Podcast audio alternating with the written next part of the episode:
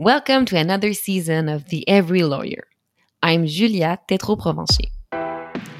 What an honor to start with an episode on CBA SOGIC, which, as of September 1st, 2023, has changed its name to SAGDA. Yes, a scoop on The Every Lawyer. You heard it here first. The CBA Sexual Orientation and Gender Identity Community, the SOGIC, is now SAGDA, the Sexual and Gender Diversity Alliance.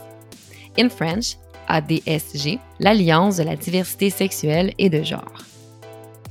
The reason for the name change, as we shall hear, is to more accurately reflect the diversity within the 2SLGBTQI legal community. The acronym SOGIC did not recognize previously in its name gender expression or sex characteristics, and the executive of the section wanted a name and acronym to better reflect these, as well as other diverse identity markers. And what's also very nice, the word alliance contains the word ally. Hazard Jean This is The Every Lawyer, presented by the Canadian Bar Association.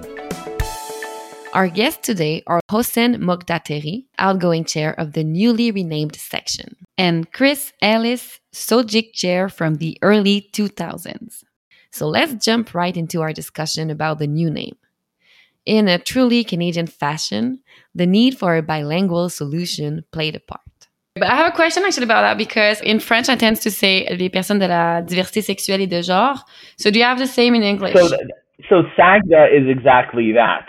Ah, that's it. Okay, good, perfect. Voila. So that's that's that's what what the French the French will finally make sense. That's the French acronym will finally make sense. Okay, I'm so glad. I'm so glad. But we, we can start off with that actually. I'd like to know. So you, you say that the subject it's a subject it's um it's such a community but you have also a uh, the, not a department it's not the name it's uh yeah so so so Chris will probably have some uh, some comments about that too but but over the I think 10 plus years that I've been involved both at the Ontario level and then the national level more recently we still have members who say what does the C at the end stand for?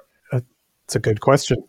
Well yeah exactly great question um, the majority of sections uh, within both the provincial and the national level are called sections. So you have the family law section, the labor and employment section, um, whereas SOGIC has a C at the end.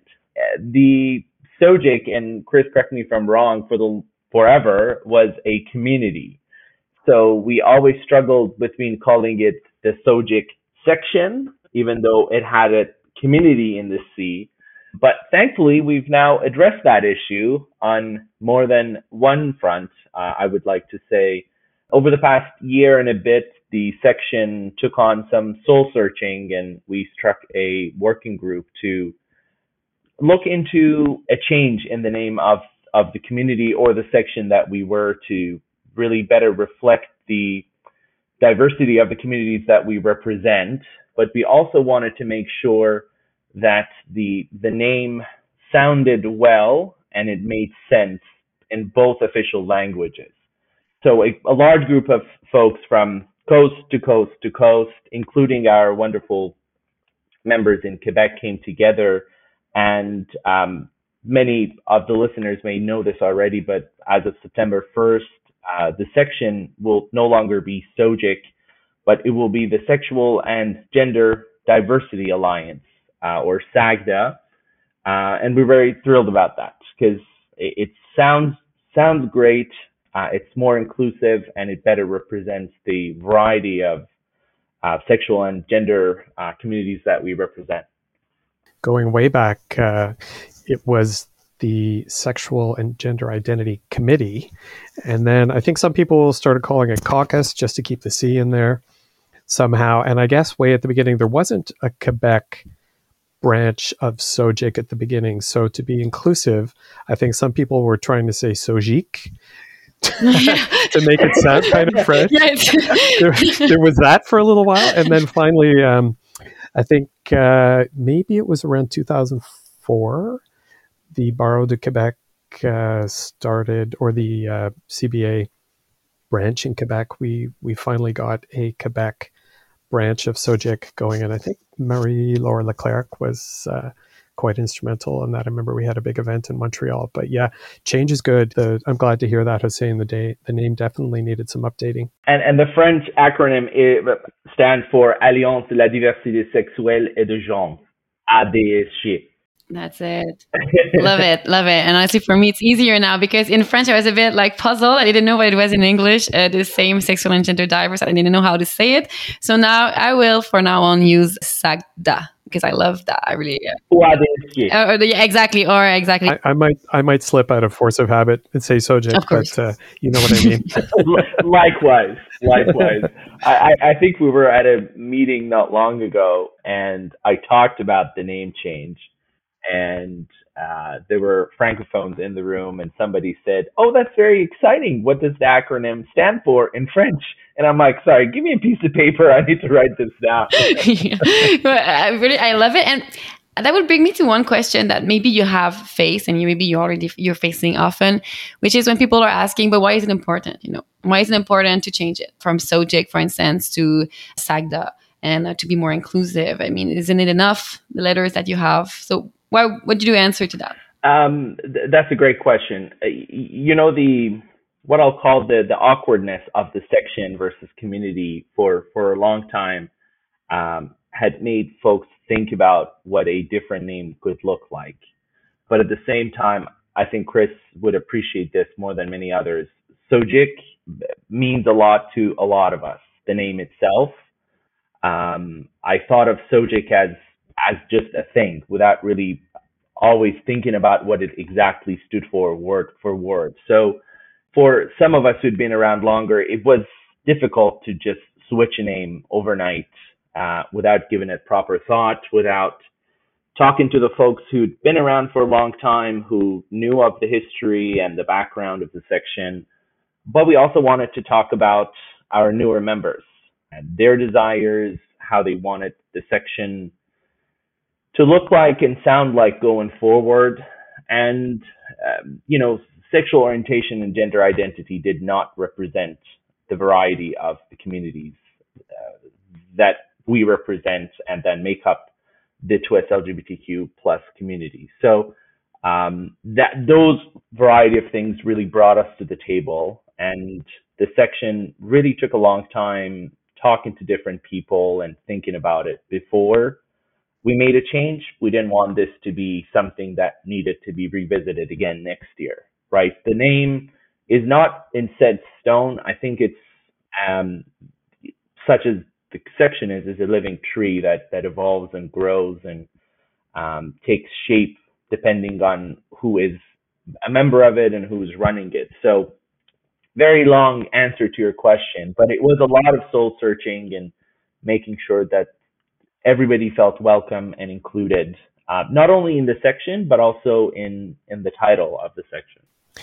And I think that reflects. I mean, I, I gosh, it's pushing uh, 25 years now since I've been involved in SOGIC, but attending more recent events, I was I was away from SOGIC for a bit, but attending more events now, the attendees, like the membership, looks very different than it did back then. I think it's it's also reflective of the profession. The profession has changed, but SOGIC back then was mostly mostly male, maybe about ten or fifteen percent female, and um, a few trans folks. But you didn't we didn't really talk about, even though it was in the name, um, gender identity wasn't as prominent uh, then as it is now. But attending events, it's a much more diverse group now than it was back then. So I think it's right and proper, certainly, that the name has been updated. And I applaud uh, the current executives for uh, for taking that step. Yeah, definitely. And now that we are on the subject, can you tell our listeners who are interested, you know, will be listening to this podcast with the interest of joining the SAGDA? So that would be SAGDA section or SAGDA, SAGDA, just SAGDA? That's always the question. we, we, we want to leave a Perfect. There we go. We wanted to leave Perfect. that question out for all those interested. I'm happy to, you know, sit down with a cup of tea or coffee and talk about it with Perfect. you another day. I, I, I think it mattered way back uh, as far as the CBA was concerned because it was a difference between a committee and a section and that sort of stuff. I don't think that that is as important now. Um, so SOGIC and SAGDA, they are what they are. I guess we're creating a new category, are we, Hossein, of alliance? Is that? I, I don't think we're creating, at, at least not on purpose. We're not creating a new category, but we're unique. But but I think we are a different section within the CBA, and yes, that's something that we have forever pushed for in terms of our membership, in terms of access to programming, the type of programming that we provide, the partnerships that we have.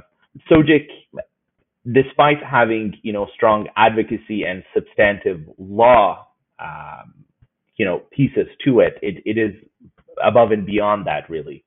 Um, so I think it's it's very fair and in fact accurate for the section to be different, to be sui generis, if if I may throw a legal term in there. So we are different, but at the same time we are not, if you will. I don't know now, Hossein, but I know way back we were always very careful with membership lists and registration and that sort of thing. I people certainly twenty or more years ago, uh, especially if they were not out at their firms or even to their family uh, or at all professionally. Uh, we would try to be as encouraging to get people to attend events and make connections as mentors and mentees without in, in a way that was comfortable to them so they could participate at whatever level they wanted to. I get the sense that that's changed as society has changed, as profession has changed in general. I think there's a little, well, certainly a lot less fear among gay men and lesbians about being out. Obviously, there's still a lot of issues that we need to work on in terms of supporting other elements of and I, I should say that I use the word queer partly because I'm not a fan of the. I get both sides of the argument about the acronym, but my go-to word is queer. I think that encompasses the whole uh, community, uh, and it can mean what you want it to mean as well. It's uh, it's a fluid word, but yeah, I, I'm really very pleased and encouraged about the changes that I've seen in SAGDA, SOGIC, and I've I've recently stepped in the last couple of years stepped into getting involved again, and it's exciting. I, I really, um, in a way, it's sort of rekindling that excitement I had when I was an articling student and uh, getting involved in SOGIC. It was, I think, at the time when I first started, it was much more of a social and support group, and then issues like same-sex marriage came along, and that really galvanized SOGIC. Our, our membership just went through the roof. And at the yearly pride reception at the Law Society at Osgoode Hall. I remember, I think it was 2004 or 2005. That that huge room was packed, just packed, um, and I think Justice L'Heureux-Dubé was there. Uh, Chief Justice McMurtry, I think, was there at the time as well. Uh, tons of judges, cabinet ministers, everybody, benchers, everybody wanted to uh, to be involved at that point. But yeah, it's as I said, it's it's great to see how uh, how the group has uh, come along. If if I may add something, um, Chris, when you talked about that that email list, it, it made me smile because I had a flashback to when I first joined. I'm I'm a bit younger than Chris, but a lot of what he said resonates with me perfectly. I do remember when SOGIC was no more than a list of e- like an email list that one individual had and they held it dearly close to their heart and they did not share it for um, all the reasons that Chris talked about. And and it's important to talk about you know how far and how far we've come, uh, how much progress has been made, uh, because the state of affairs in the world, in the country, south of us and elsewhere, is pretty grim and sad, but it's good to keep in mind the progress that has been made, to celebrate it, to recognize it, but also not forget about not taking it for granted. So I remember that vividly, that email list that if you wanted to send something to folks, you had to go talk to X person who, if they thought it was appropriate, uh, they would, you know, send that email onwards and wouldn't share those emails. It, it's not the case anymore. I'm very happy to say that we have a very diverse membership of folks from across the country ticking any of the boxes within the queer or to LGBTQ plus community and everybody brings their whole self to our meetings, to our discussions. Um, they are passionate about some issues more than others, and we're more than happy, um, as I had the pleasure of being the chair this past year, to to support folks in in you know talking about and advancing an issue that was important to them. So much to celebrate. That I think, Hossein, when you got involved was probably what 10, 12 years ago. I, I, I think that Sounds was about right.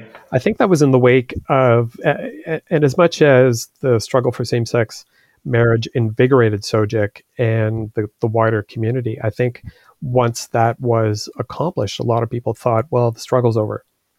We've, we've got everything we want now. So I noticed the membership became a little bit less involved um, numbers went down to a certain extent. So I think that might have been Hossein around the time that you joined. And I, I, I remember going to those receptions at the Law Society, and the numbers were going down every year. But I'm glad to say my perception is, and Hossein, you'd know better than I would, that other issues have come to the fore and other elements, other segments of the queer community their interests, their concerns, their issues within the profession are now being pushed in a way that uh, that they weren't before. Unfortunately, absolutely, and and folks are so so passionate, whether they practice in in the area or they really do the work of SOGIC, uh, you know, as as their side gig, really.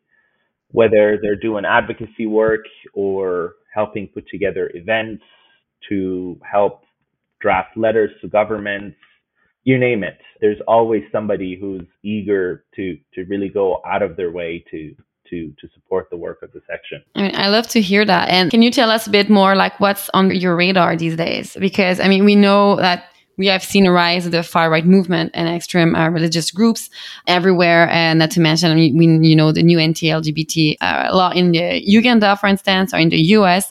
And I'd like to know, have you felt those backlashes in Canada, and um, you know what what what we take for granted that we need to keep on uh, on our radar. Boy, so much I can say to to, to that uh, question of yours. I know it's a huge question. it, it, was it was a big question, yeah, and and I'll try and touch on some of them. I, am sure Chris will will will have some thoughts to share as well. Mm-hmm, of course.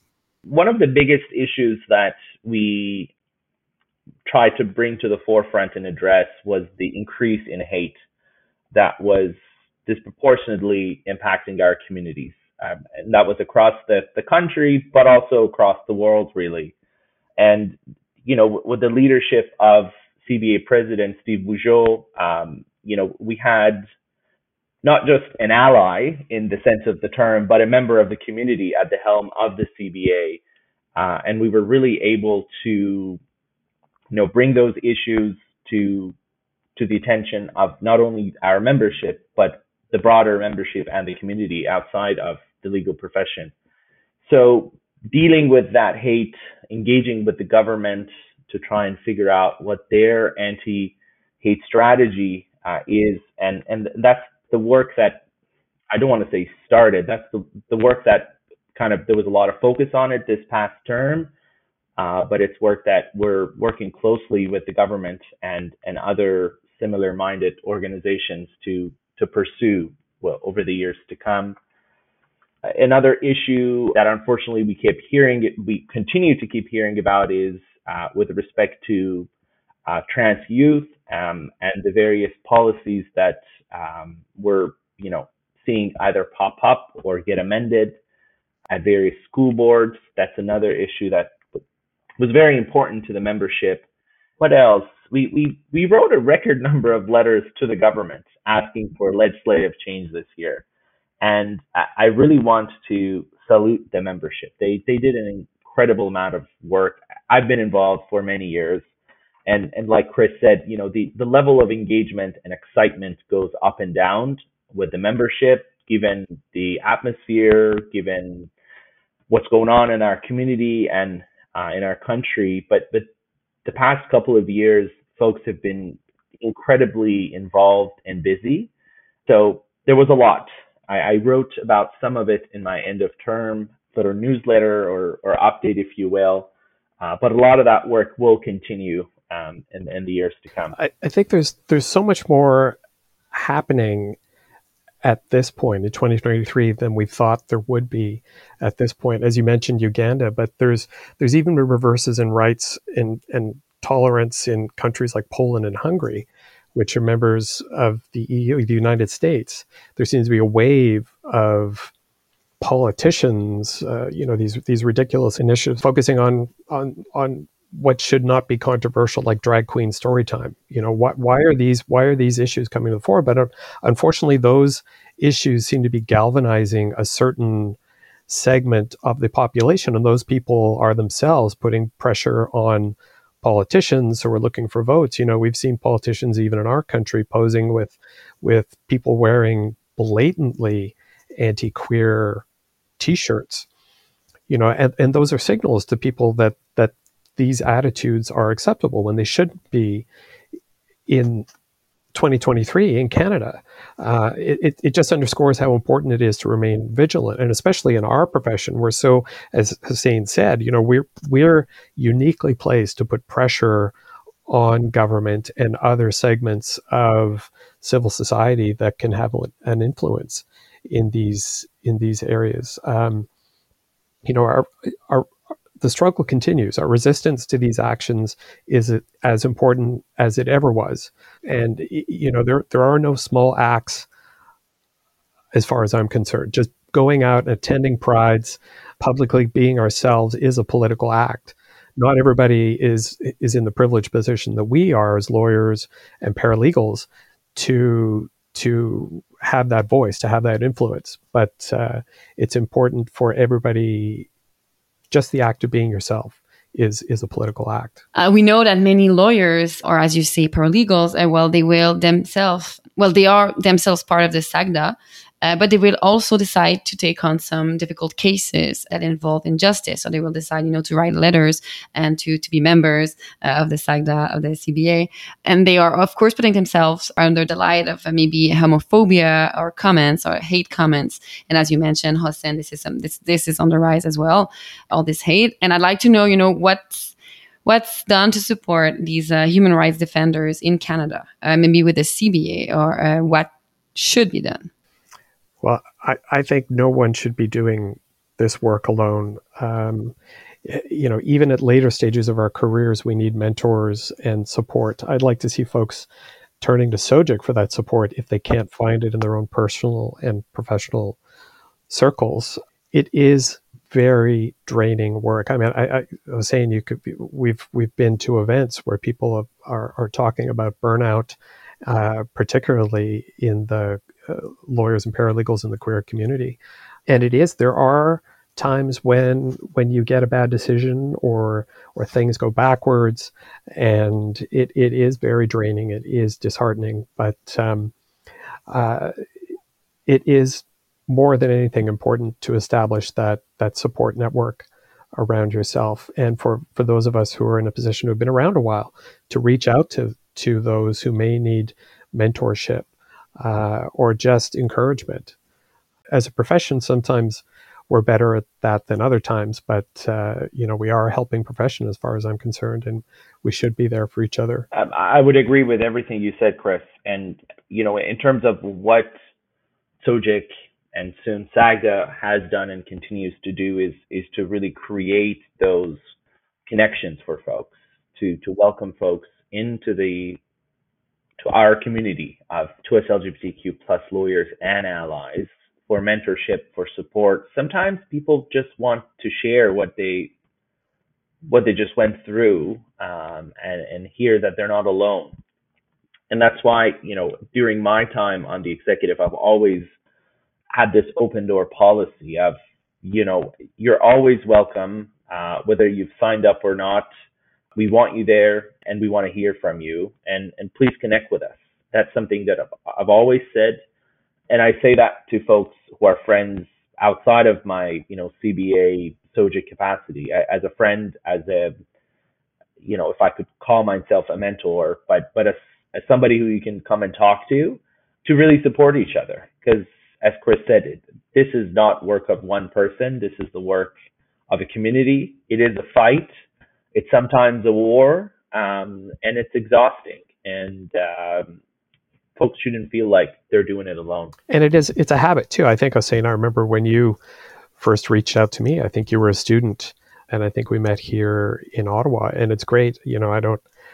Um, you know, with a bit of pride to see how you've blossomed in your career and how you're paying it forward and, and got involved in SOGIC. It's, it's, it, you know, it, when you're, when you can give, it, it instills, um, I think, or helps encourage, foster that, that attitude in other people, um, it, in a, in a paying it forward sort of way. But, uh, yeah, We've been recording a lot for another podcast with the Touchstone Report about gender discrimination and the place of women in the legal profession. But everybody has been saying the importance is the network. And what you just said, you know, this network that you create with the SOGIC, soon to be SAGDA, it's so important. And, and everybody says it's the only way to make sure that stories are shared, that, uh, that, and people feel more empowered and have some the strength to continue and to go on. But I also agree with you that this is not a fight to be done alone. And this is a fight of the community, the alliance, but it's also, you know, people who need allies. It's a word, it's a difficult word in English, but the, the allies, the good allies. And that's often the question I want to ask people is like, we talk about the good ally, uh, the accomplice, or um, what does it mean to you? What is a good ally? That's a that's a big question. that, that big, I, I, I, I read I read that question. I, yeah. I only have big questions for you guys. what, what is the meaning? What is the meaning of friendship? What is the meaning of love? I'm like, let's go deep now. what is life? yeah, exactly. What's life, really? No, I think there's, you know, we we've all heard the textbook definition of it, and and there's that general understanding of it that allyship comes from those who are not members of the community. To me, allyship is much more than that.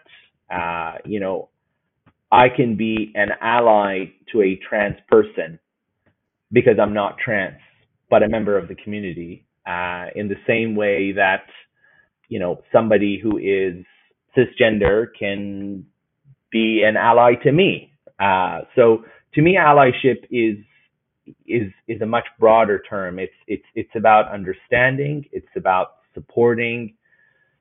It's about um, you know being the voice where there isn't a voice for the community.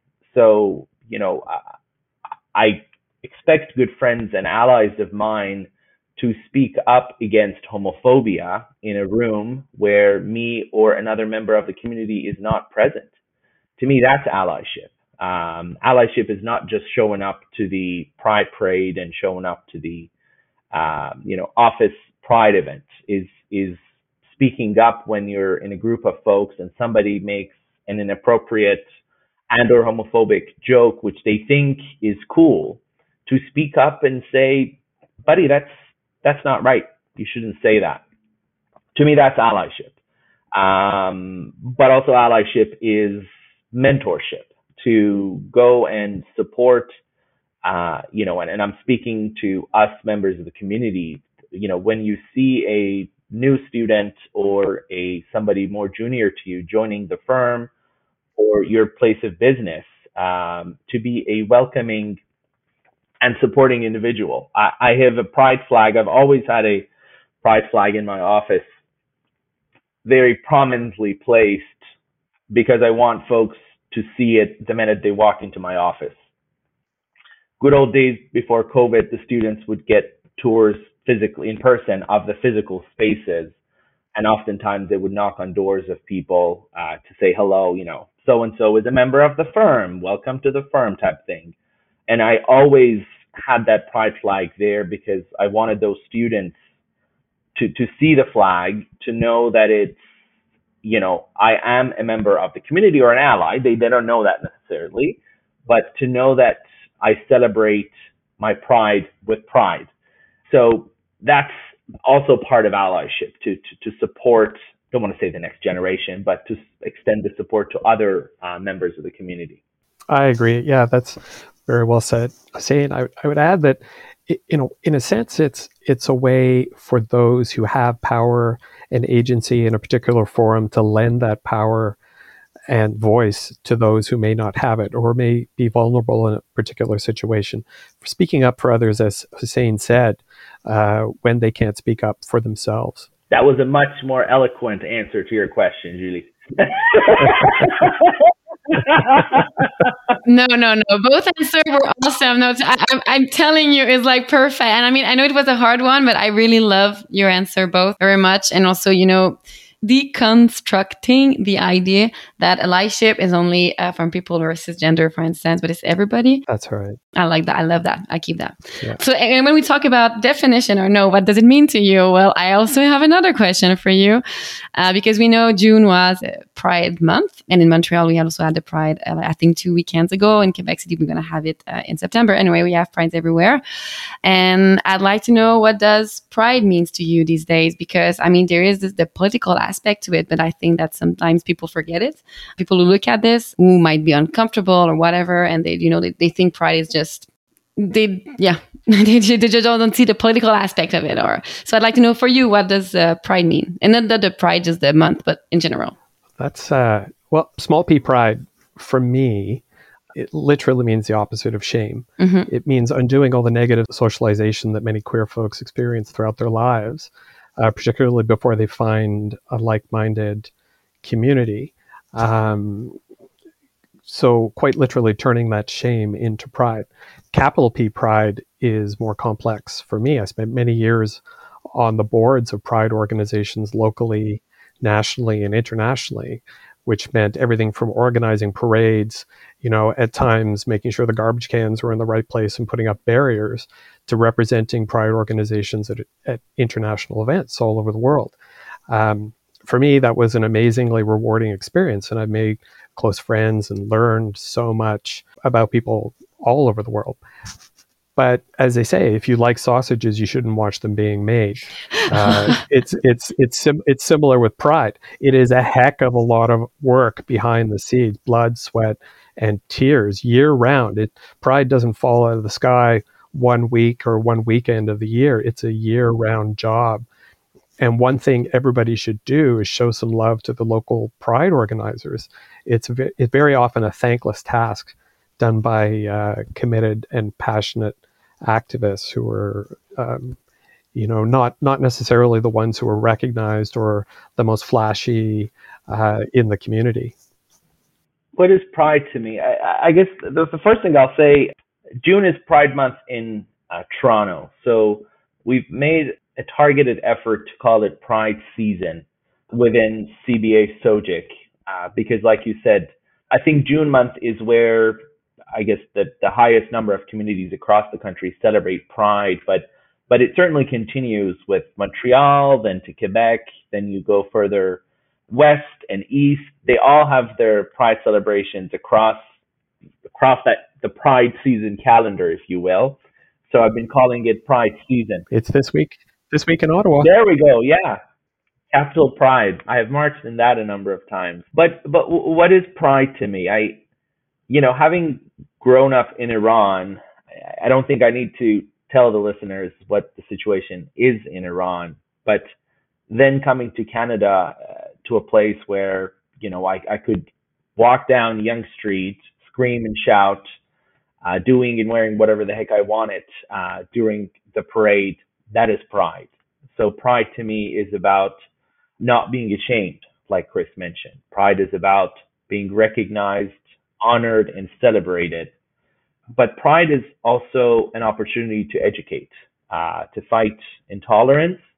And at the heart of it, you know, we sometimes forget about it because pride is about glamour and music and color and a lot of fun and it is fun, but pride is a fight.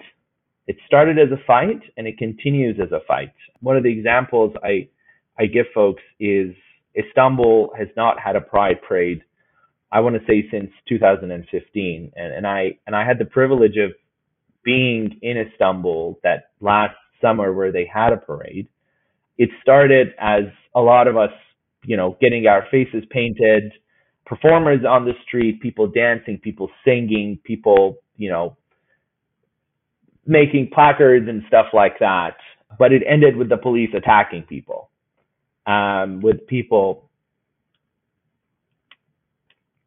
Sorry.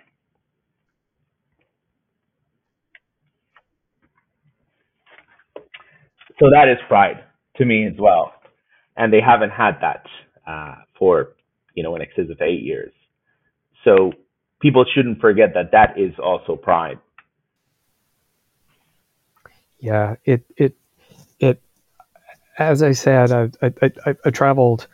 Uh, Interpride is the International Association of Pride Organizers, and um, Pride looks, as Hossein said, it looks very different in North America or Europe than it does in other in other parts of the world.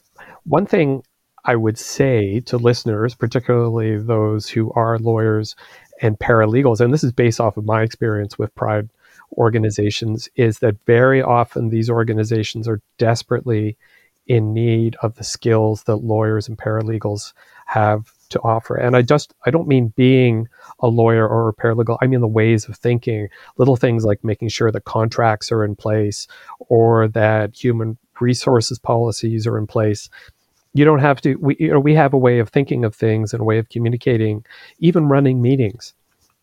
These are skills that not just pride organizations but all kinds of queer organizations uh, are are desperately in need of. And it's like a lot of volunteer positions they it's a it's a win-win situation because especially younger lawyers or paralegals can get skills and uh, develop their careers and make contacts through these uh, outside uh, organizations that will benefit them in their career and personally as well. That's also uh, thank you, Chris. I mean, that I think that's an aspect that I haven't thought of, but uh, is that can be very useful as well. Um, but thank you both uh, for your answers. And I know it's a difficult subject also because also it touches us directly. So thank you very much for, and also for being here, for taking the time to answer all my questions. So thank you. So you're probably aware of the National Study on the Psychological Health Determinants of Legal Professionals in Canada. The name is very long. So it was conducted by uh, the University of Sherbrooke. So the CBA was also part of that study and supported it because the CBA is always so nice and doing those kind of things. Uh, and one of the findings was that the occurrence of psychological distress was significantly higher among SAGDA legal professionals than among, among their non-SOGIC or LGBT uh, or SAGDA will you understand counterparts. What they found is that the level of uh, stress was in part caused by the fact that some people of the SAGDA uh, are not comfortable to share their sexual orientation uh, or their gender identity or expression with their colleagues. Because well maybe they fear what will be the reaction or they are just uncomfortable with sharing that with them uh, because well it's not an it's not an environment that is that they feel is safe. So there's x y z reason for that. The fact is just that we know that and the reports show that. So you talked before of the, the importance of the network of the community but I'd like to know if you have other tips or tools that uh, you could share to support people who are in this situation. And and I also would like to mention that what struck me in the report is that some people, thanks to COVID, they felt more comfortable working because they could stay at home. And I think this is something interesting using technology, you know, to make sure that people are comfortable and, and they can do their job properly. But at the same time, I think it's very sad because it's, you know, it's putting a mandate, but not really improving the situation at work. But yeah, so I'd like to know if you have um, any tools, any um, yeah experiences that you want to share. I haven't read the report itself, but sadly, I'm not surprised or shocked by the findings. Uh, you know, once again, uh, our community is taking a higher toll than than the rest because take a an articling student who starts you know, their stage or articling. Uh, and that itself comes with significant strains financially, mentally, time wise. Now add to that the fact that you don't feel comfortable being yourself or bringing your full self to work. That somebody keeps asking whether, you know, as, you know, you have, you're a guy and they keep asking, where's your girlfriend? Or if you have a wife or um, vice versa. That doesn't make you more comfortable. Uh, in fact, not only you feel like you're, you're, you are at risk as a human being of being discriminated, but you're also scared that you're not going to get the job potentially. And and those realities, unfortunately, are very true to this day.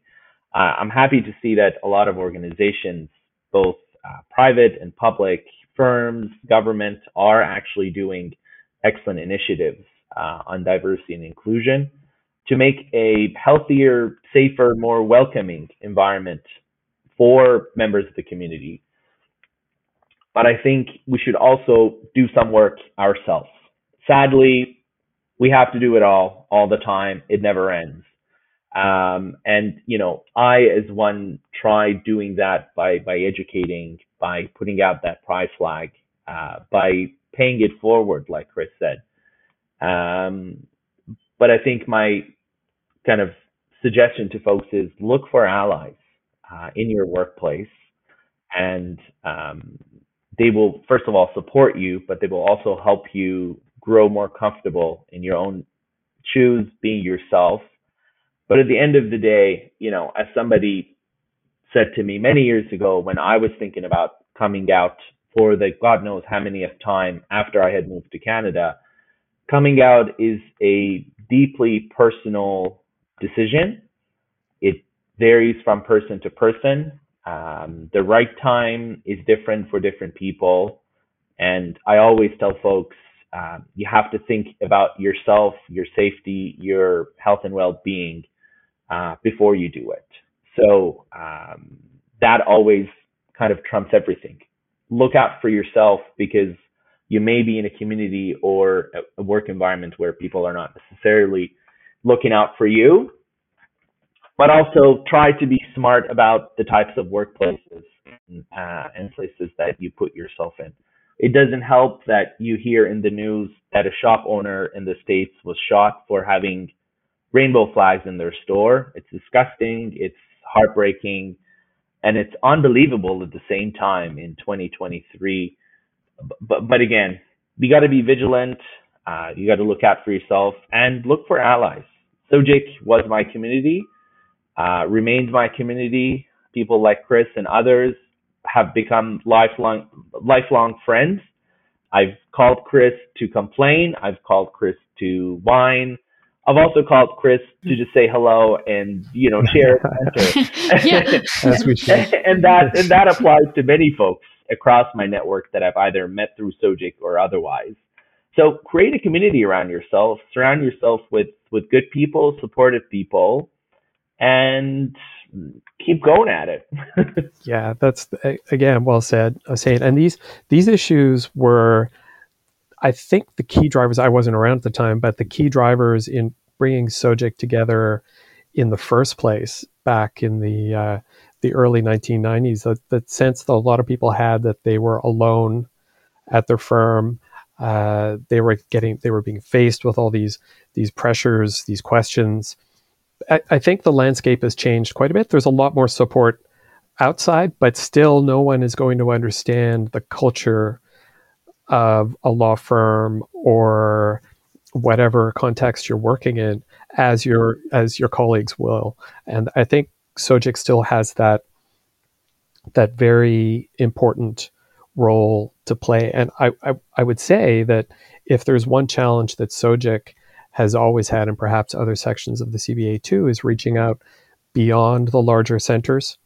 It often seems like everything is centered around Toronto, or uh, in terms of OBA anyway. But the CBA, you know, the larger the larger centers, but there's plenty of folks who are working away in very small towns that that need support too. And as we said before, it's it's incumbent upon us who have been around a long time and who some perhaps, more than others, Chris. well, yes, that's right.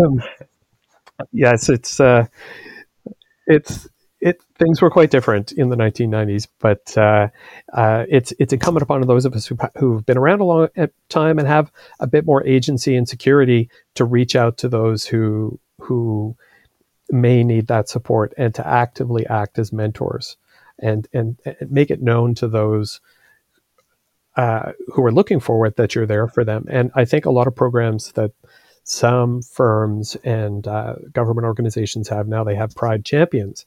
So there is that one person there who you know you can go to if you're encountering an issue in the, in the workplace. But i think also when, when i was asking you the question as well, i was also thinking and i was i was like so yeah you know tools and tips for those people but i think we should also talk about prevention because i think this should be a uh, wake up call for many firms that it should not be that should not Absolutely. be the case. So yeah, we can also, you know, it's important to have the community, yeah. it's important to have the network, but at the yeah. very first, we should just prevent that. And I think this is the responsibility of the firms. Yeah. Do you know? And just uh, Hossein, when you say the the famous uh, question like, "Where's your wife?" or "Where's your Where's your uh, husband?" Yeah. Uh, this is like those really heteronormative right. way of that we can you can get rid of them easily in like a policy, uh, and you know, and and, and educate uh, the people in your firm and and have those I don't know lunch when you talk talk about those issues and you just make sure people are aware of like what is transphobia and what is uh, yeah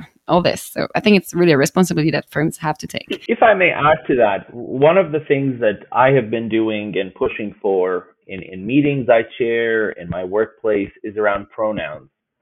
I'm very male looking male acting pretty cis in that regard but I insist on using my pronouns in meetings, in my signature, things like that. Because it's not just about me. People know that I go by he, him, but it's for that one person that may or may not be at that meeting who may be struggling or not feeling comfortable, um, not knowing what kind of audience they have. That simple he, him in brackets in front of your name moves mountains for, for somebody who may still be struggling with their place um, in a particular meeting, in a particular community or organization.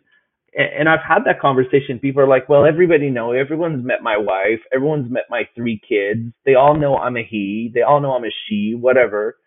But I'm like, it's not just about you, it's about visibility. And and a lot of what SOGIC Sagda has been for me and others is about visibility.